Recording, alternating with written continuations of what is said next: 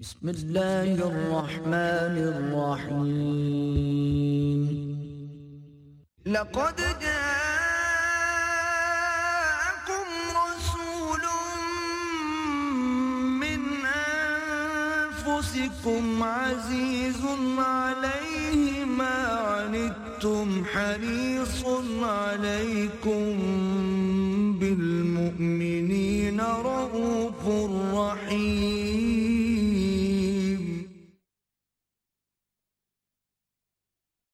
نحمده ونصلي على رسوله الكريم.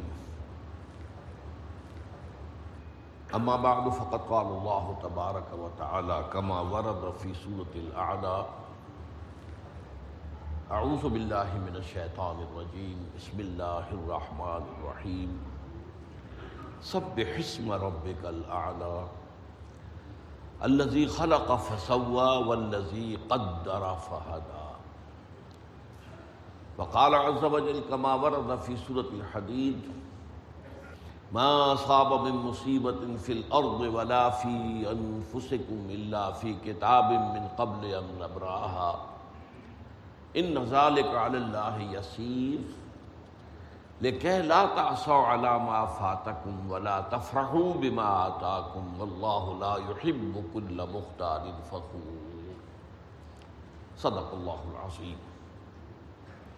وعن ابي عبد الرحمن عبد الله بن مسعود رضي الله تعالى عنه قال حدثنا رسول الله صلى الله عليه وسلم وهو الصادق المصدوق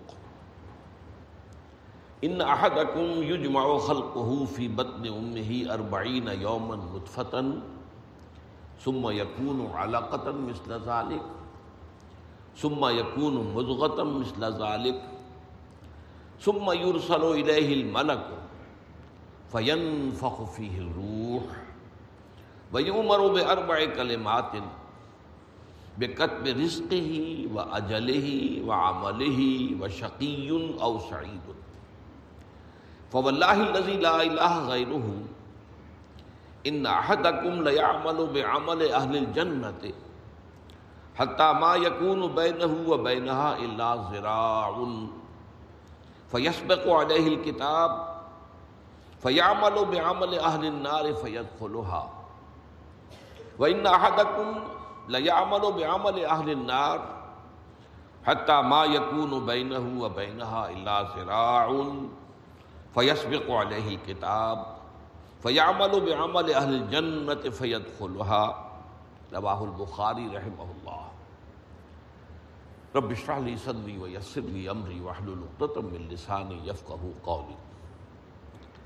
اللهم ربنا الهمنا رشدنا واعذنا من شرور انفسنا اللهم ارنا الحق حقا وارزقنا اتباعه وارنا الباطل باطلا وارزقنا اجتنابه. آمین یا رب العالمین اربعین نبوی کی یہ چوتھی حدیث ہے جس کا مطالعہ ہم نے شروع کیا تھا۔ اس کے پہلے حصے پر گفتگو ہو بھی چکی ہے۔ جو انسان کے جو تخلیق کے مراحل ہیں، اس حدیث میں وہ مراحل کے جو رحم مادر میں جنین پر گزرتے ہیں، ان کا تذکرہ ہے۔ اس کے ضمن میں پھر میں نے آپ کے سامنے حقیقت انسان کے ضمن میں گفتگو کی۔ عام طور پر جو مغالطہ ہے وہ یہ کہ روح کے معنی جان ہے۔ بس یہی سب سے بڑی اس دور کی غلطی اور یوں سمجھیے محجوبیت ہے۔ قرآن مجید کے بہت سے جو لطیف حقائق ہیں وہ سمجھ میں آ ہی نہیں سکتے جب عقل پر یہ پردہ پڑا ہوا۔ روح ایک مستقل علیحدہ تشخص کی حامل ہے۔ وہ جان نہیں ہے۔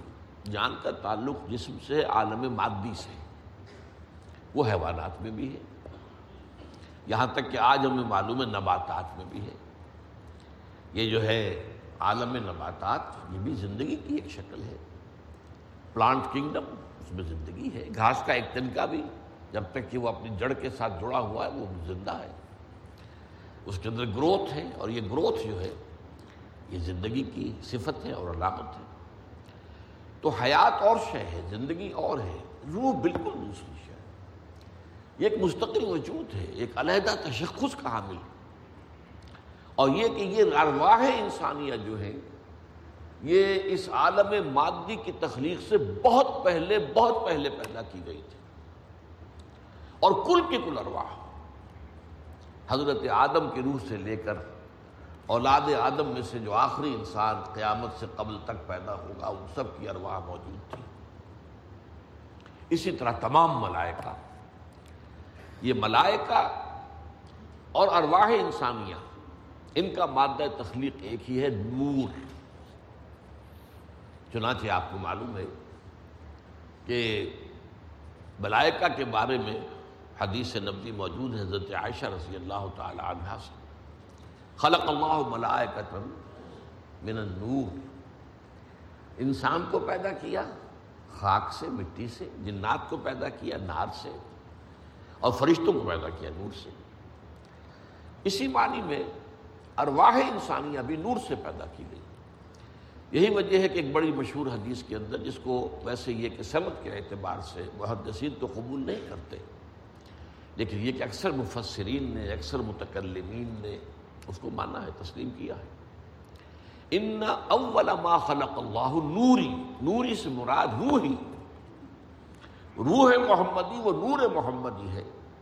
جو اس عالم میں وہ پری بگ بینگ ایرا جو تھا، ابھی بگ بینگ تو بہت بعد میں آئے گا۔ بگ بینگ سے تو یہ جو میٹیریل کائنات ہے میٹیریل یونیورس ہے، اس کا آغاز ہوا۔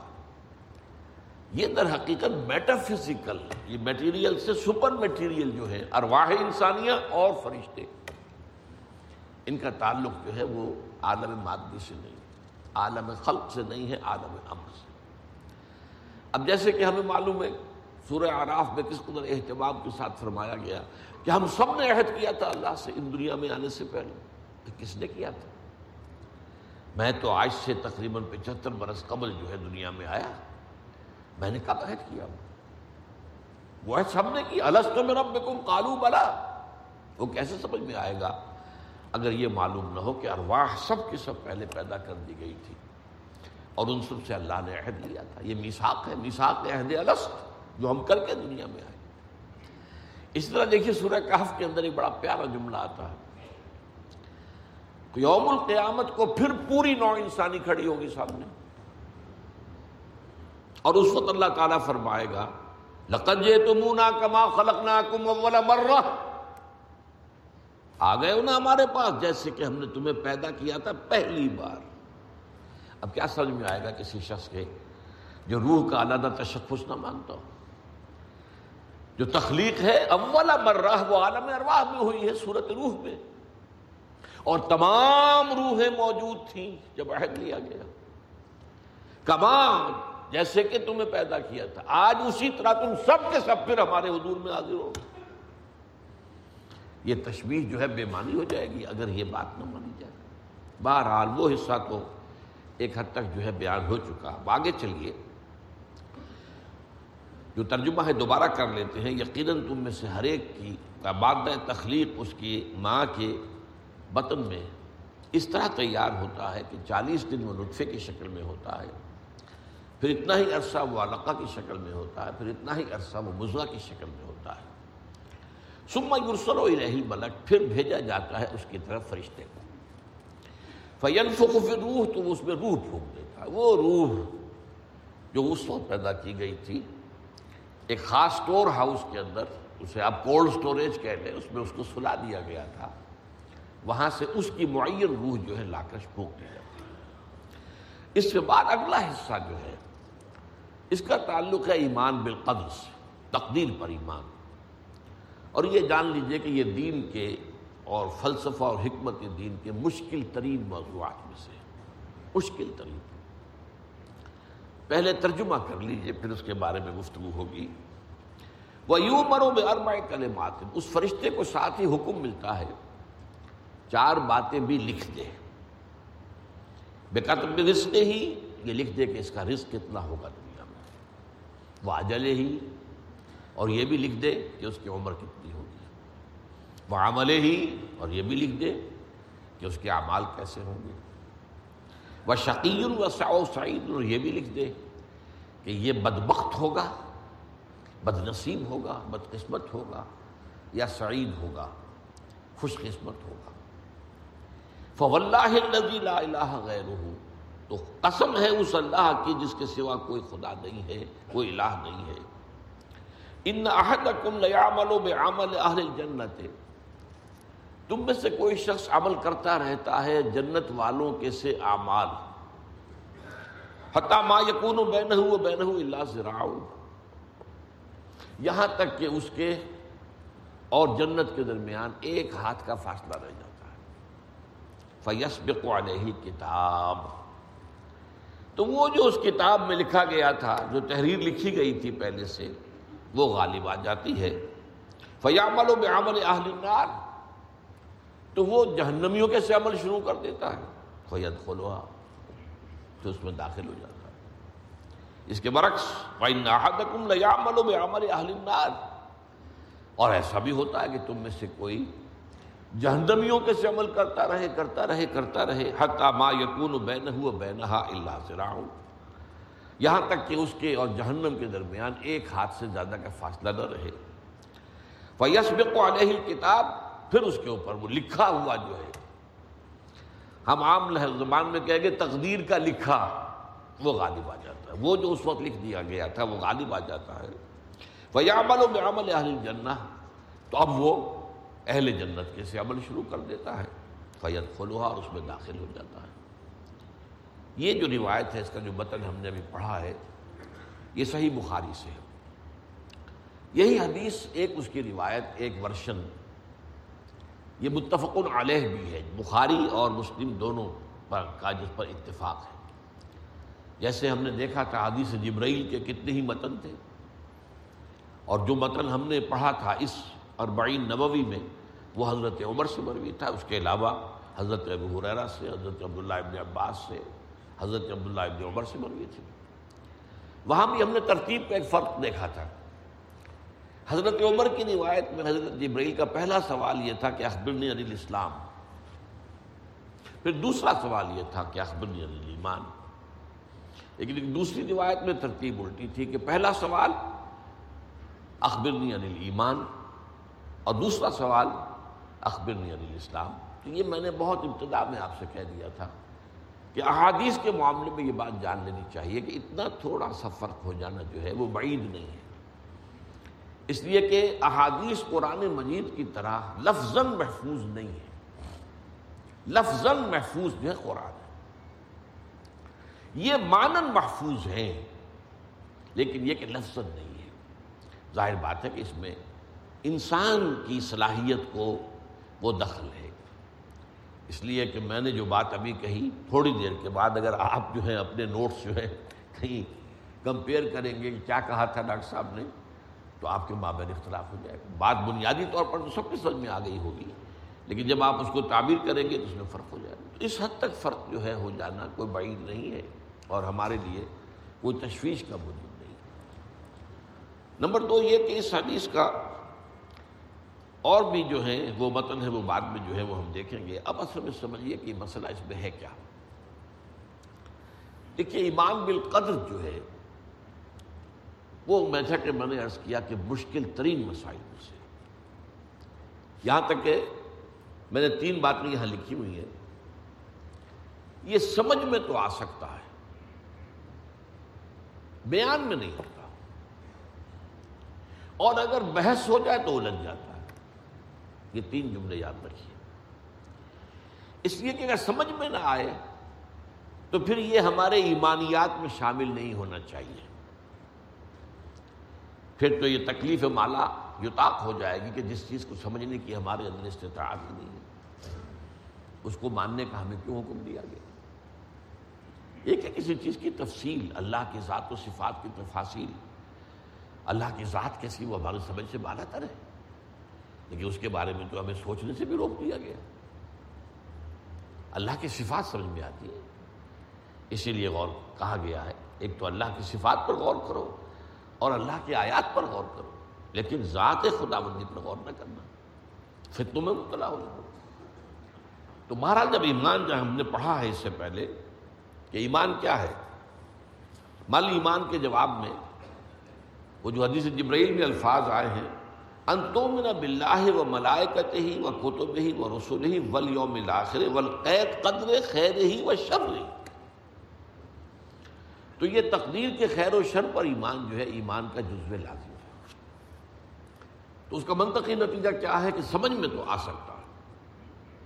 لیکن اتنا یوں سمجھیے کہ جس کو ہم کہتے ہیں روایت پل سرات کے بارے میں کہ بال سے زیادہ باریک اور تلوار کی دھار سے زیادہ تیز، ایسا ہی یہ معاملہ ہے کہ ہوشدار کے رہبر دبے تیغست قدم راہ ہوشیار ہو جاؤ، اس وقت تمہارا راستہ جو ہے وہ تلوار کی دھار کے اوپر سے ہے۔ ذرا بھی بے احتیاطی کی تو یہ تلوار کی دھار تمہیں کاٹ کے رکھ دے گی۔ تو اس اعتبار سے بیان کی کوشش جب ہم کرتے ہیں تو اس کے اندر ادھر ادھر پھسل جانا اس کا امکان ہوتا ہے۔ خاص طور پر اگر بحث میں پڑ گئے تو پھر یہ چیز جو ہے بہت بڑے فتنے کی شکل اختیار کر لیتی چنانچہ اس کی میں حدیث آپ کو پہلے سنا دوں۔ نبی حرارت رضی اللہ تعالی عنہ قال خرجنا خرج علینا رسول اللہ صلی اللہ علیہ وسلم۔ حضرت ابو حرارہ سے روایت ہے کہ ایک روز حضور صلی اللہ علیہ وسلم برآمد ہوئے اپنے حجرے سے ہمارے پر تشریف لائے۔ وَنَحْنُ نَتَنَازَعُ فِي الْقَدْرِ۔ اور اس وقت ہم تقدیر کے بارے میں جھگڑ رہے تھے۔ وہی نظام بحث مباحثہ۔ اس وقت ہم بحث مباحثے میں تھے، یہ تقدیر۔ فغضبا تو حضور غضبناک ہوئے۔ غصے میں آ گئے۔ حتیٰ احبرہ وجہ اور غصہ بھی اتنا شدید تھا کہ آپ کا چہرہ مبارک جو ہے سرخ ہو گیا۔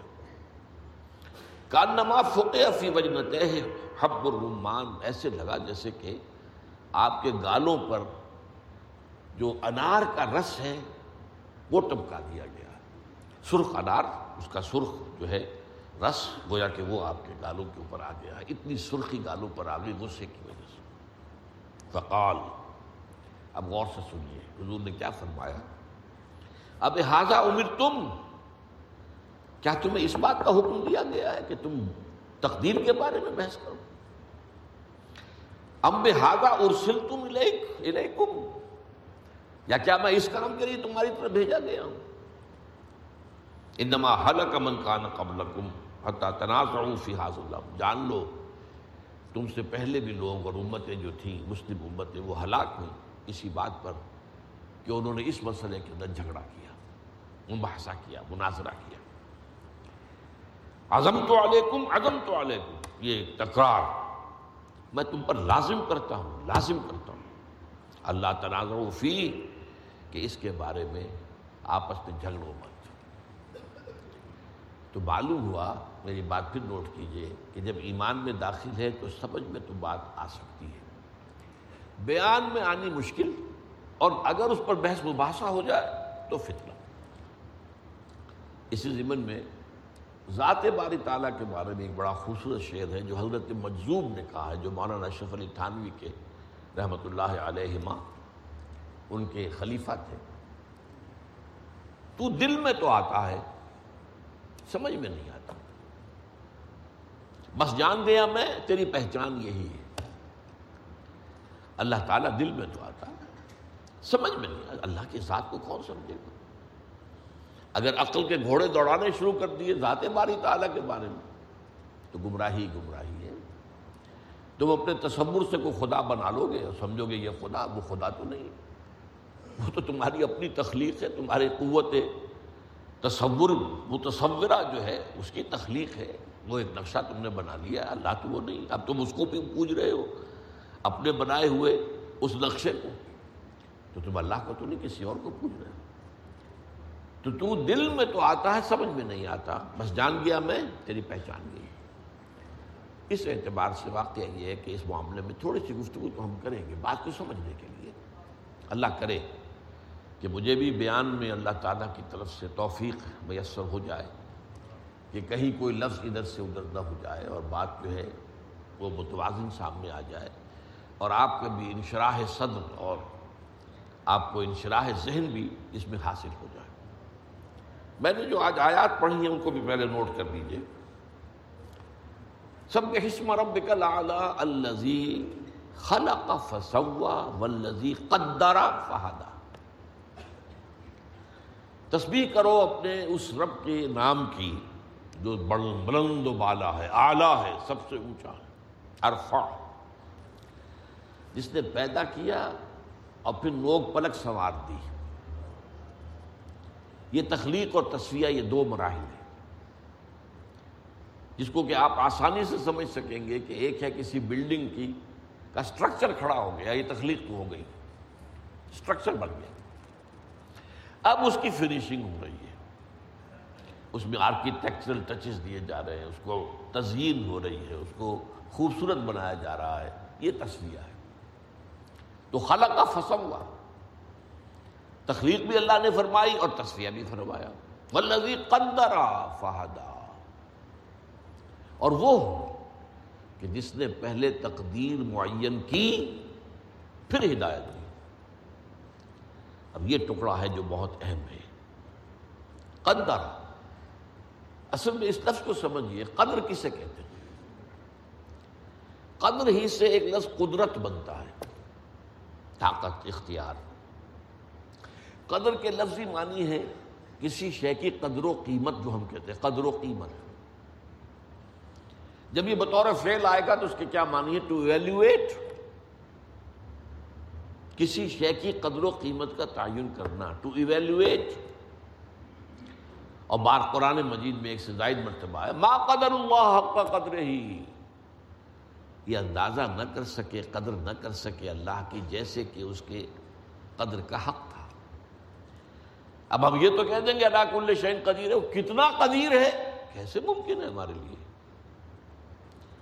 ہمارے ذہن کی ترازو گویا کہ سنار کی ترازو کے مانند ہے، جس میں تولے اور ماشے تلتے ہیں۔ ٹنو سریا تو اس میں نہیں تولا جا سکتا۔ تو ہمارے دماغ کی اس ترازو کے اندر اللہ کتنا قادر ہے یہ نہیں آ سکتا۔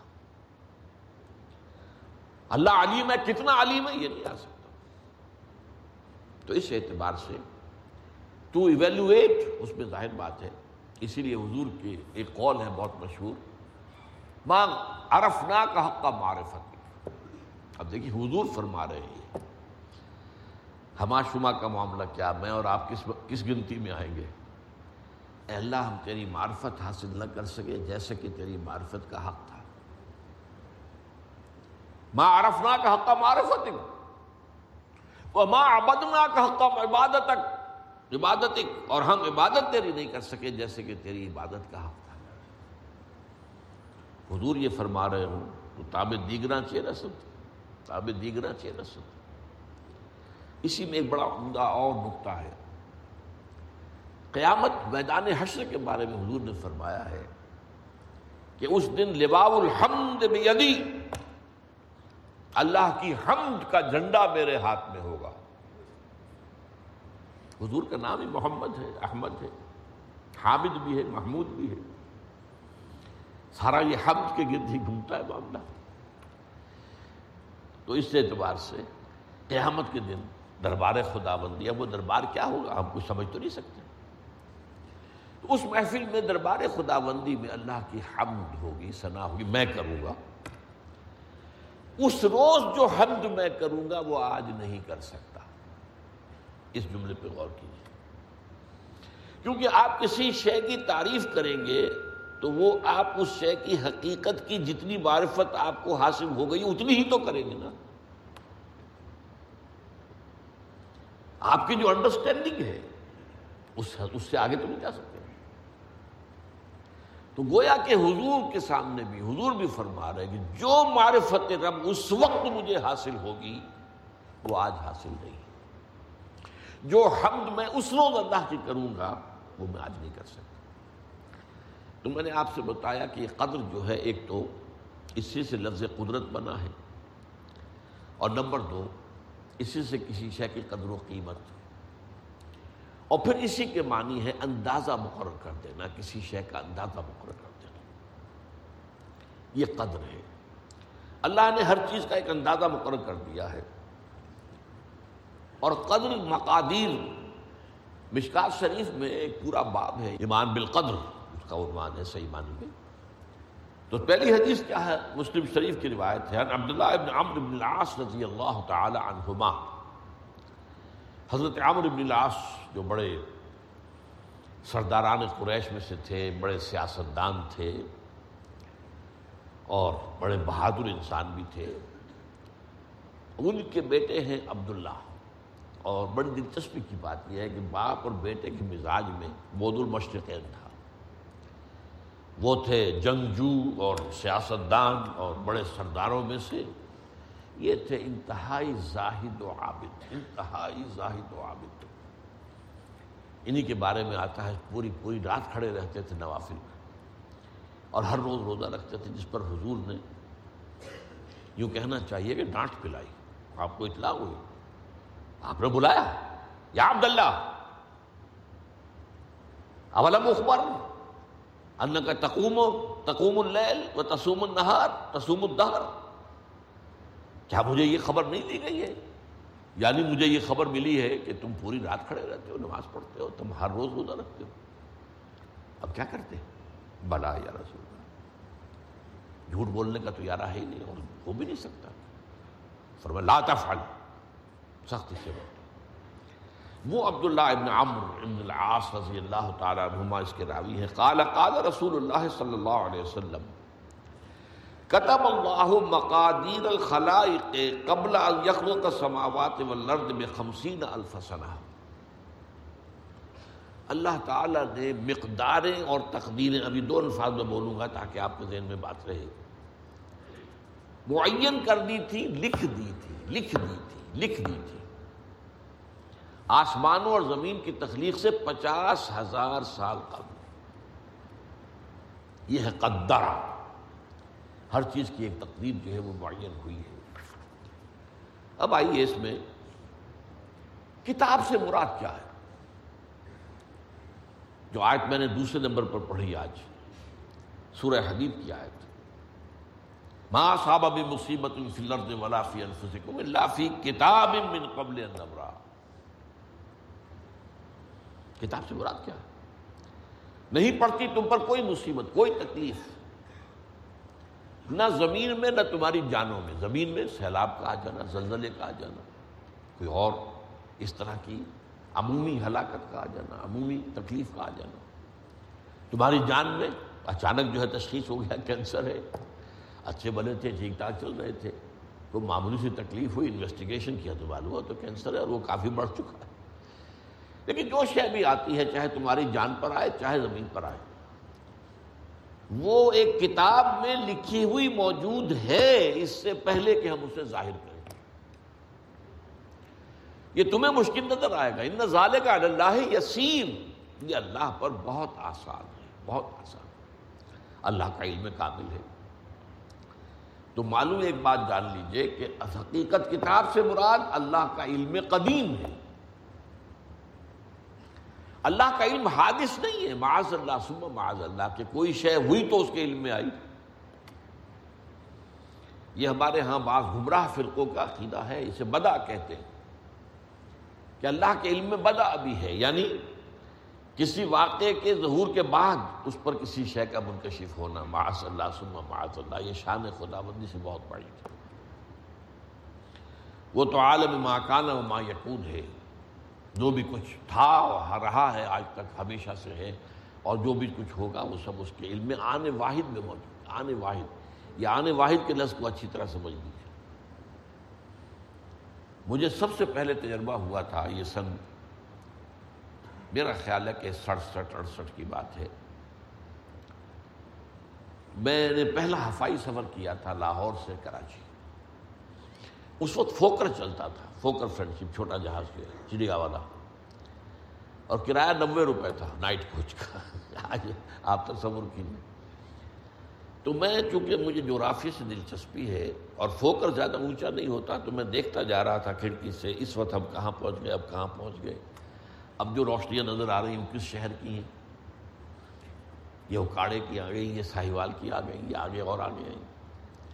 ایک دم میں نے دیکھا کہ تین شہروں کی روشنیاں بیک وقت دیکھ رہا ہوں۔ لودرا بہاول پور سما سٹا مجھے خیال آیا کہ جب میں ٹرین سے سفر کرتا ہوں، کراچی جاتا ہوں، تو لودنا پہنچتا ہوں تو میں سمجھتا ہوں کہ ابھی بھاولپور آدھا گھنٹے بعد آئے گا۔ وہ مستقبل کی شہ ہے میرے لیے۔ بھاولپور پہنچتا ہوں تو لودرا میرے لیے ماضی کی بات بن جاتی ہے۔ آدھے گھنٹے پہلے لودرا آیا تھا۔ اور آدھے گھنٹے کے بعد جو ہے سما سٹا آئے گا۔ وہ میرے لیے مستقبل بن گیا۔ لودرا ماضی بن گیا۔ لیکن اس بلندی پر میں بیک وقت دیکھ رہا ہوں لودرا کو بھی اور بہاولپور کو بھی اور سما سٹا۔ یہ معاملہ جو ہے، اس کو ایک ملین بلین سے ضرب دے لیجیے۔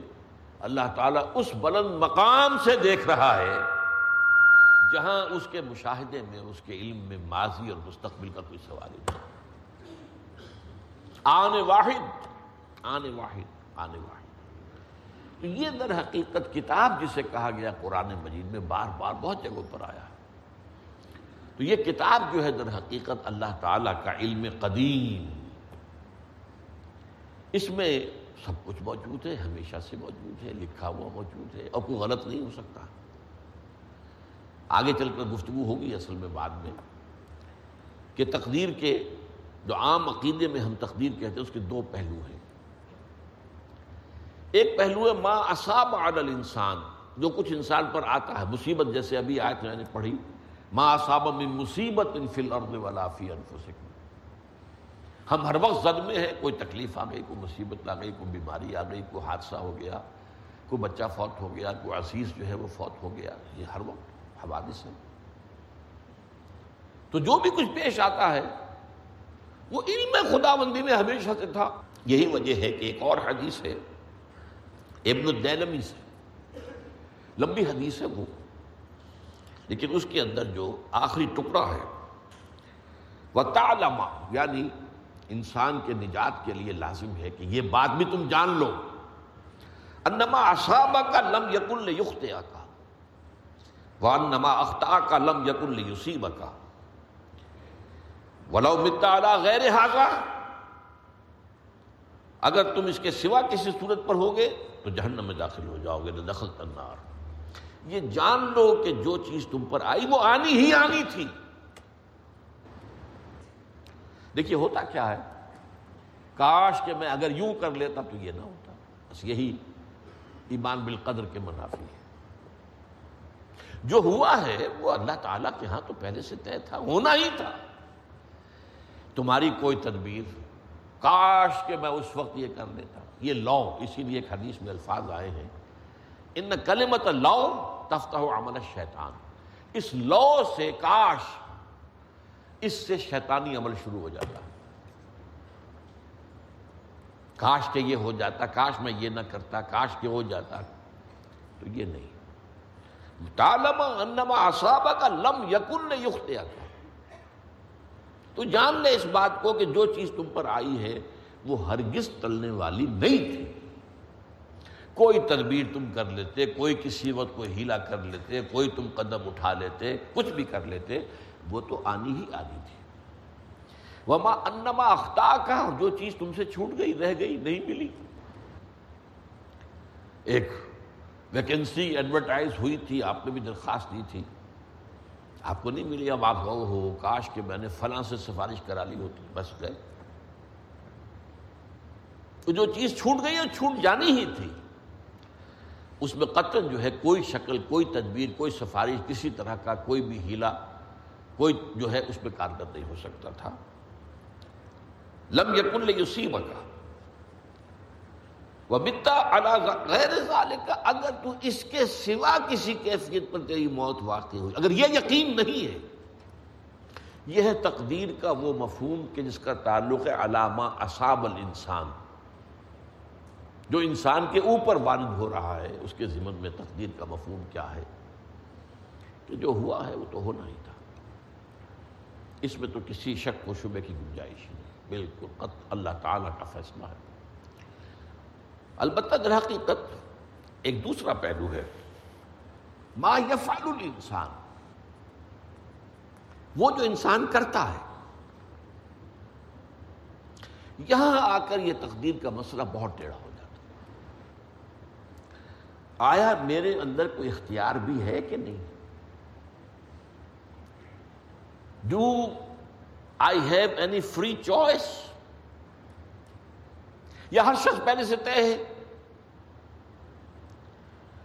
تقدیر کا ایک عام مفہوم یہ ہے اور اس مفہوم میں بھی بعض روایات بھی ہیں جو اس کی تائید کرتی ہیں کہ ہر چیز پہلے سے طے ہے، لکھی ہوئی اور یہ جو حدیث ہم نے ابھی پڑھی ہے، یہ گویا کہ اس کی ایک مثال ہے کہ وہ جو لکھ دیا گیا تھا، فرشتے نے لکھ دیا تھا، رحم مادر میں لکھ دیا تھا، شقیون اور سعید یہ بدبخت ہے یا سعادت مند ہے؟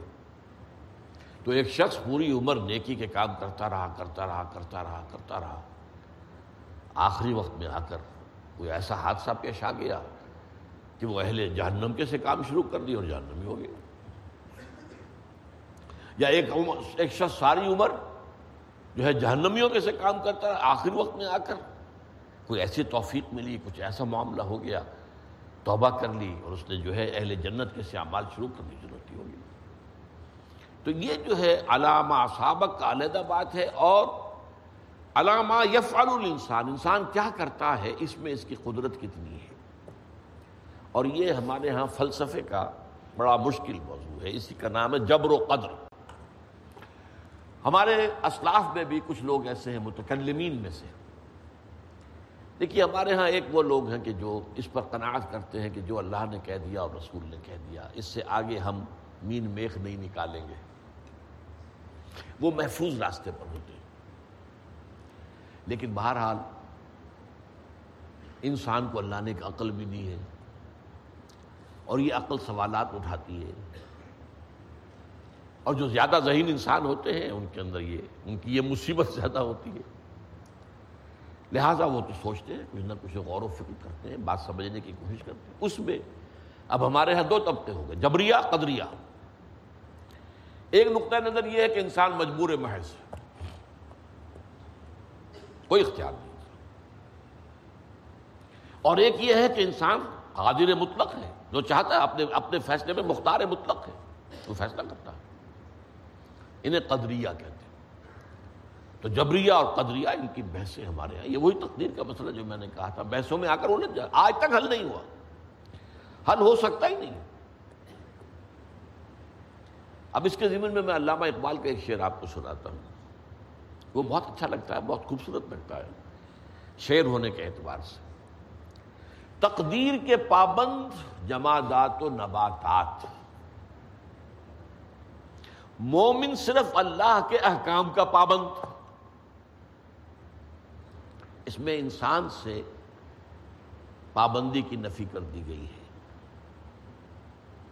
وہ صرف پابند ہے اللہ کے احکام کا۔ نتیجے کے اعتبار سے تو جو یہ شعر کہہ رہا ہے، جو بات وہ صحیح ہے۔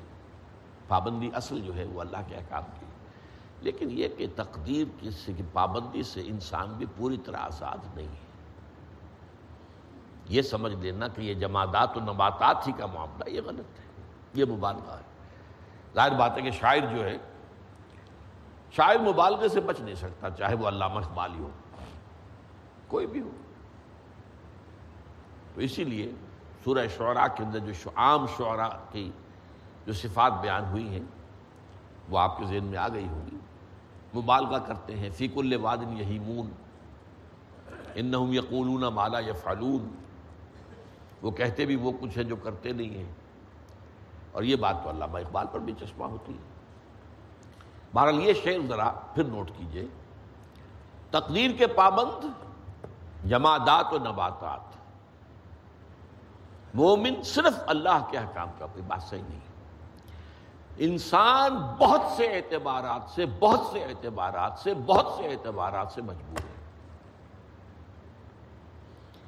سب سے پہلے جو ہے انسان کے اندر ایک تقدیر نوعی ہے، نوع انسان۔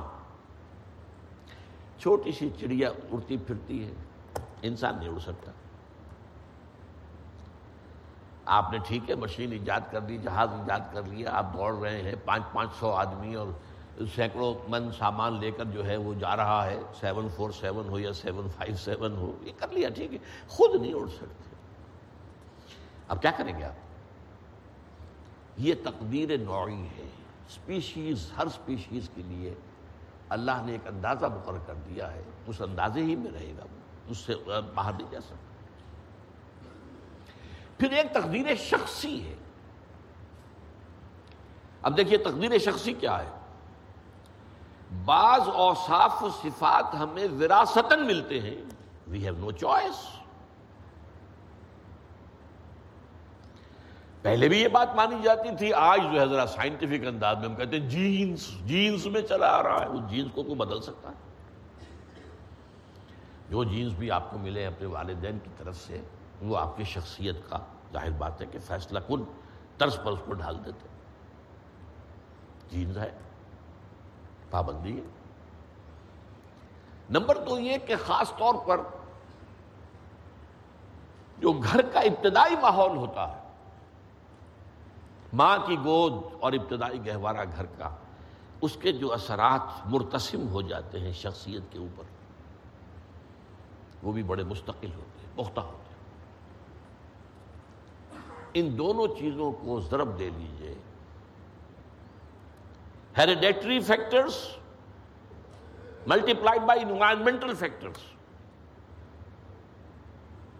اس سے مل کر ایک شے تیار ہوتی ہے جس کو قرآن کہتا ہے شاکلہ کل کلو یا ملو اللہ شاہ کے لتے ہی فرب کو معلوم بن ہوا اہدا سبیلا، سورہ مل سائی شاکلا کسے کہتے ہیں شاکلا شکل دینے والی شے۔ آپ کو لوہا ڈھالنا ہے، کوئی خاص پرزا بنانا ہے، اس کا پہلے سانچا بناتے ہیں آپ لوہے کو پگھلا کے اس میں ڈالیں گے، تو جیسا سانچا ہوگا، ویسا ہی لوہا جو ہے وہ شکل اختیار کرے۔ اسے شاکلا کہتے ہیں۔ یہ شاکلہ جو ہے، ہر انسان کا، اس سے باہر انسان نہیں جا سکتا۔ اس کے اندر اندر سٹرگل ہوگی اس کی اس کی، اس کے اندر اندر اس کی جد و جہد ہوگی۔ لیکن اس کا یہ مطلب نہیں ہے کہ اس کا کوئی فری چوائس نہیں۔ فری چوائس ہے۔ لیکن وہ فری چوائس انہی حدود کے اندر کام کرے گا۔ اس سے باہر نہیں۔ اس بات کو مختلف احادیث میں حضور نے بہت خوبصورتی سے بیان کیا۔ ایک حدیث بڑی اہم ہے، بڑی اہم ہے۔ الناس کل معادن انسانوں کی مثال بھی معدنیات کسی ہے؟ اب سونے کی معدنیات میں سے سونے کی جو اور ہے، اب پتہ نہیں اردو میں مجھے معلوم نہیں اور کا ترجمہ کیا کرتے ہیں عام طور پر۔ لیکن جانتے ہیں اور، وہ کچی دھات جس سے کو صاف کر دیتے ہیں تو پھر وہ دھات جو ہے خالص شکل میں سامنے آ جاتی ہے۔ سونے کی اور سے سونا بنے گا۔ چاندی کی اور سے چاندی بنے گی، سونا تو نہیں بن سکتا۔ جتنا چاہے صاف کر لیں۔ وہ اور تو مستقل ہے الناسکل معادن خیارکم فی الجاہلیت، خیارکم فی الاسلام۔ جو تم میں جاہلیت کے دور میں، پری اسلامک دور میں جو بہترین تھے، وہی اسلام میں آ کر بہترین ہوئے وہ اور سونے کی تھی، وہ صاف ہو گئی ہے۔ اور سونا جو ہے، وہ نکھر کر خالص سونا بن کر آ گیا ہے۔ اسلام نے صاف کر دیا۔ وہ چاندی کی اور تھی، اسلام نے اس کو صاف کر دیا۔ ہے وہ نکھر کر چمکتا ہوا جو ہے وہ چاندی بن گئی۔ لیکن یہ کہ اضافہ البتہ پھر اس میں ایک اضافہ کیا حضور نے جبکہ ان کے اندر دین کا فہم داخل ہو جائے۔ تو یہ کہ جو بہترین پہلے تھے، وہی بہترین اب ہوں گے۔ اسلام لانے سے پہلے بھی بہترین ابو بکر تھے، اسلام لانے کے بعد بھی بہترین ابو بکر۔ حضور پر وہی سے پہلے بھی بہترین خاتون خدیجت القبرا تھی۔ ایمان لانے کے بعد بھی بہترین خاتون خدیجت القبرا تھی۔ اور دوسری حدیث سنیے۔ ان ابی دردا رضی اللہ تعالی قال بینما نحن عند رسول اللہ صلی اللہ علیہ وسلم۔ اسی حال میں کہ ہم ایک روز ہم حضور کے پاس تھے۔ نہ تنا کروں ما اور ہم ذرا سوچ رہے تھے کیا کیا کچھ پیش آنے والا ہے دنیا میں۔ اس قال رسول اللہ صلی اللہ علیہ وسلم۔ جبکہ حضور نے ہم سے ایک بات کہی، بڑی غور سے سنیے۔ اذا سمعتم بجبل انزال مکان ہی فصدقوه۔ اگر تم یہ سنو کہ کوئی پہاڑ اپنی جگہ سے ٹل گیا تو مان لینا۔ وَإِذَا سَمِعْتُمْ بِرَجُلٍ تَغَيَّرَ عَنْ خَلْقِهِ فَلَا تُصَدِّقُوهُ۔ اور اگر تم سنو کہ کوئی شخص جو ہے وہ اپنی سرشت سے، اپنی جبلت سے بدل گیا، تو کبھی نہ ماننا یہ شاکلہ ہے۔ یہ پابندی تو ہے۔ البتہ اس پابندی میں، اس کو آپ شاکلہ کو سرشت کہہ لیں، فارسی میں سرشت کہتے ہیں اس کو۔ اس کی سرشت، نیک سرشت۔ نیک تینت، بد تینت، یہ تین مٹی۔ گویا کہ جس مٹی سے یہ بنا ہے وہ نیک تھی یا بد تھی؟ نہ نیک تینت بد تینت سرشت، اس کی سرشت میں برائی۔ اسی کو ایک اور حدیث میں کہا گیا جو بلا علیہ جبلت جبلت، خلق۔ تو یہ چیز پابندی کی ہے، البتہ یہ مسئلہ آج جو ہے پوری گفتگو نہیں ہو سکی ہے، ہمیں پر اسے ابھی ملتوی کرنا ہوگا۔ اللہ تعالی ہمیں دین کے حقائق کو سمجھنے کی توفیق عطا فرمائے۔ اور سب سے بڑھ کر یہ ہے کہ دین پر عمل کی اور دین کے تقاضوں کو پورا کرنے کی ہمت عطا فرمائے۔ اقول و قولی حاضہ وصطفر اللہ علی ولکم ولسائر المسلمین والمسلمات۔